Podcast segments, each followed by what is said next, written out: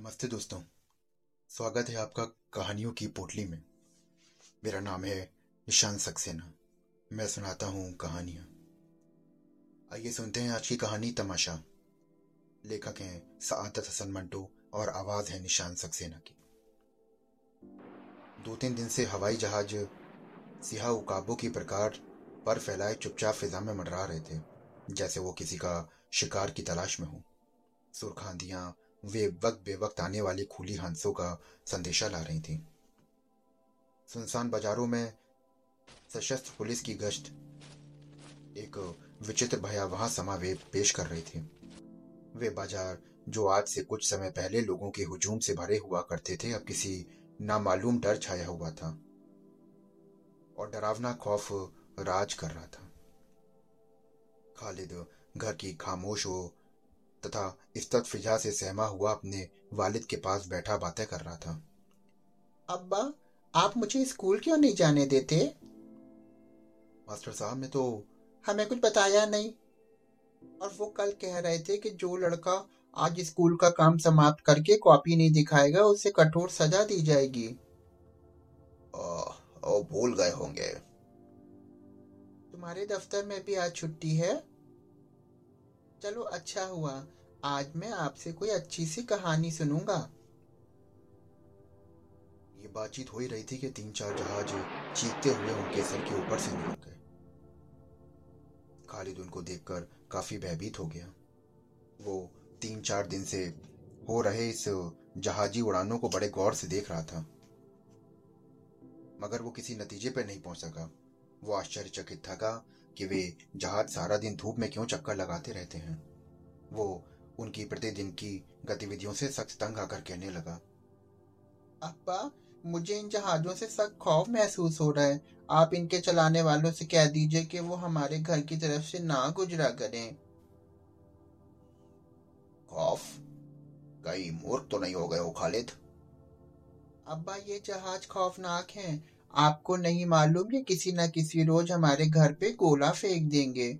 कल सुबह मामा अम्मी जान से कह रही थी कि इन जहाज़ वालों के पास बहुत से गोले हैं। अब्बा उन्हें इस किस्म की कोई शरारत की तो याद रखो मेरे पास एक बंदूक है। अरे वही जो आपने मुझे पिछली ईद पे लाके दी थी। खालिद के अब्बा ने अपने लड़के की गैर मामूली हिम्मत पर हँसते हुए कहा। मामा तो मूर्ख है। मैं उससे कहूँगा कि वो घर में ऐसी बातें क्यों करती है? भरोसा रखो, वो ऐसा कुछ नहीं करेंगे।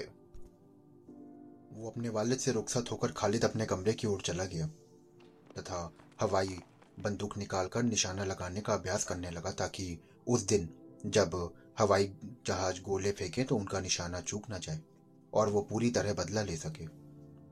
काश प्रतिशोध का यही नन्ना जज्बा हर शख्स में उत्पन्न हो जाए। इस अरसे में जबकि ये नन्हा बच्चा अपना बदला लेने की चिंता में डूबा हुआ तरह तरह के मंसूबे बना रहा था, घर के दूसरे हिस्से में खालिद का अब्बा बीवी के पास बैठा हुआ मामा को हिदायत कर रहा था कि वो आगे से घर में इस प्रकार की कोई बात ना करे जिससे खालिद को दहशत हो। मामा को और बीवी को इस तरह की ताकीद करके वो अभी बड़े द्वार से बाहर जा रहा था कि खालिद एक भयानक सूचना लाया कि शहर के लोग बादशाह के मना करने पर भी शाम के करीब एक आम जलसा रखने वाले हैं, और ये उम्मीद है कि कोई ना कोई दुर्घटना अवश्य पेश आकर रहेगी। खालिद का अब्बा ये सूचना सुनकर बहुत खौफ देता हुआ। अब उसे विश्वास हो गया था कि माहौल का गैर मालूम सुकून जहाजों की उड़ान बाजारों में सशस्त्र पुलिस की गश्त लोगों के मुँह पर उदासी का आलम और खूनी आंधियों का, की आमद किसी डरावने हादसे के आसार थे। वो हादसा किस किस्म का होगा, ये खालिद के अब्बा की तरह किसी को भी पता ना था। बाहर जाने के ख्याल का तर्क करके खालिद का अब्बा अभी वस्त्र भी नहीं बदल पाया था कि जहाजों का शोर तेज हुआ उसे लगा जैसे अनेकों इंसान एक सी आवाज़ में दर्द की हालत में करा रहे हैं। खालिद जहाजों का शोर गुल सुनकर अपनी हवाई बंदूक संभालता हुआ कमरे के बाहर दौड़ कर आया और उन्हें गौर से देखने लगा ताकि वे जिस समय गोला फेंकने लगे तो अपनी हवाई बंदूक की सहायता से उन्हें नीचे गिरा दे। इस समय इस छह साल के बच्चे के चेहरे पर दृढ़ निश्चय के लक्षण प्रकट हो रहे थे। जो कम हकीकत बंदूक का खिलौना हाथ में थामे एक बहादुर सिपाही को शर्मिंदा कर रहा था। मालूम होता था कि आज वो इस वस्तु को, जो उसे अरसे के से खौफ जदा कर रही थी, मिटाने पर तुला हुआ है। खालिद के देखते देखते एक जहाज़ से कुछ वस्तु गिरी जो कागज़ के छोटे छोटे टुकड़ों के समान थी। गिरते हुई वो टुकड़े वायु में पतंगों के प्रकार उड़ने लगे। इनमें से कुछ खालिद के मकान की छत पर भी गिरे और खालिद भागता हुआ ऊपर गया। कागज़ उठाकर अपने वालिद के निकट आ गया। अब्बा जान मामा सचमुच झूठ कह रही थी। जहाज़ वालों ने तो गोलों की बजाय ये कागज़ गिराए हैं। खालिद के बाप ने जब वो कागज़ लेकर पढ़ना आरंभ किया तो रंग जर्द हो गया। होने वाले हादसे की तस्वीर अब उसे स्पष्ट तौर पर नज़र आने लगी और उस इश्तिहार में साफ़ तौर पर लिखा था कि बादशाह किसी को जलसा करने की आज्ञा नहीं देता। और अगर उसकी मर्ज़ी के खिलाफ कोई जलसा किया गया तो अंजाम का जिम्मेदार वो खुद जनता ही होगी। अपने वालिद को इश्तिहार पढ़ने के पश्चात इस कदर हैरान देखकर खालिद ने घबराते हुए पूछा इस कागज़ में ये तो नहीं लिखा कि वो हमारे घर पे गोले फेंकेंगे? खालिद इस समय तुम जाओ और जाकर अपनी बंदूक के साथ खेलो। लेकिन इसमें लिखा क्या है? इसमें लिखा है कि आज संध्या को एक तमाशा होगा। खालिद के पिता ने गुफ्तगु को अधिक बढ़ाने के भाई से झूठ बोलते हुए कहा। फिर हम भी वहाँ चलेंगे? ओ, क्या कहा? क्या इस तमाशे के अंदर आप मुझे ले चलेंगे? हाँ ले चलेंगे। अब जाओ और तुम अंदर जाकर खेलो। कहाँ खेलूं? बाज़ार में आप जाने नहीं देते। मामा मुझसे खेलती नहीं और मेरा सहपाठी भी तो आजकल यहाँ नहीं आता। फिर आप ही बताओ मैं किसके साथ खेलूं? अच्छा शाम के समय तमाशा देखने ज़रूर चलेंगे ना?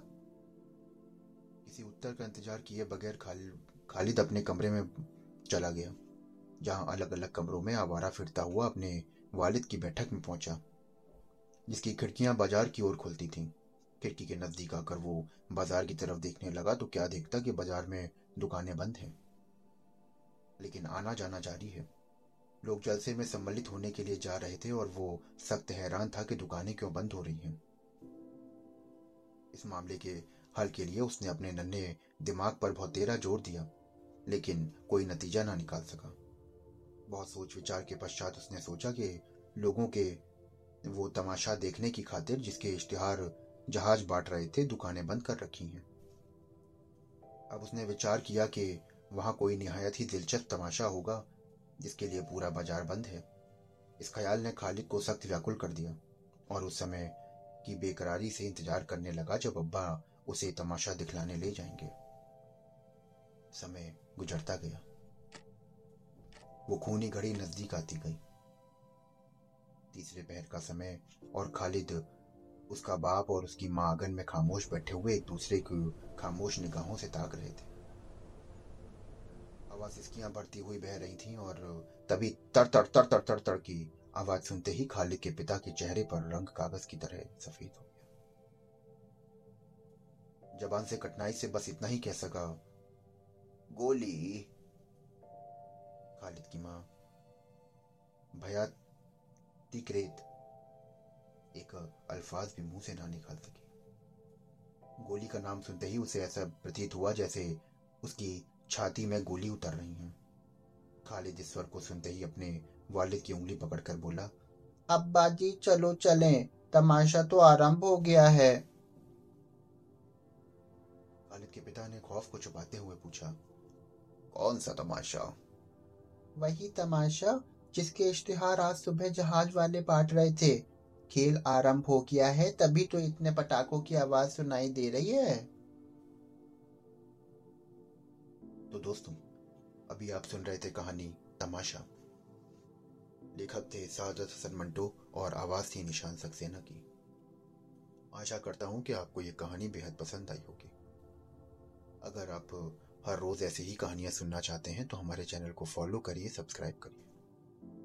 फिर मिलता हूँ आपसे नई कहानी के साथ। शुक्रिया।